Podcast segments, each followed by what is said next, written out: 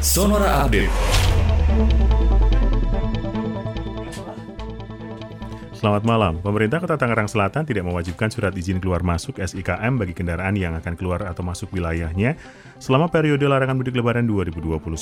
Wali Kota Tangsel Benyamin Dafni mengatakan, Tangsel bukan daerah tujuan mudik. Sebaliknya, banyak warga Tangsel merupakan para pendatang. Meskipun tidak menerapkan SKM, Benyamin menegaskan pihaknya akan membangun posko komando taktis untuk pengawasan di lima titik.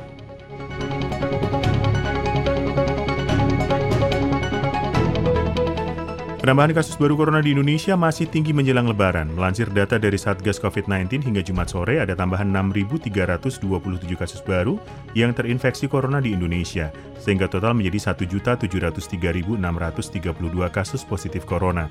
Sementara itu jumlah yang sembuh dari kasus corona bertambah 5.891 orang, sehingga menjadi sebanyak 1.558.423 orang. Sedangkan jumlah orang yang meninggal akibat virus corona di Indonesia bertambah 167 orang, menjadi sebanyak 46.663 orang.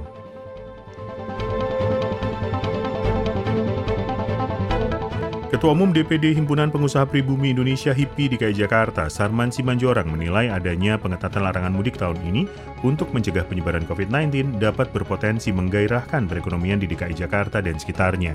Menurutnya adanya peningkatan jumlah perusahaan yang memiliki kemampuan membayar THR serta cairnya THR untuk ASN, TNI Polri, dan pensiunan juga menjadi indikator adanya peningkatan pertumbuhan ekonomi saat ini.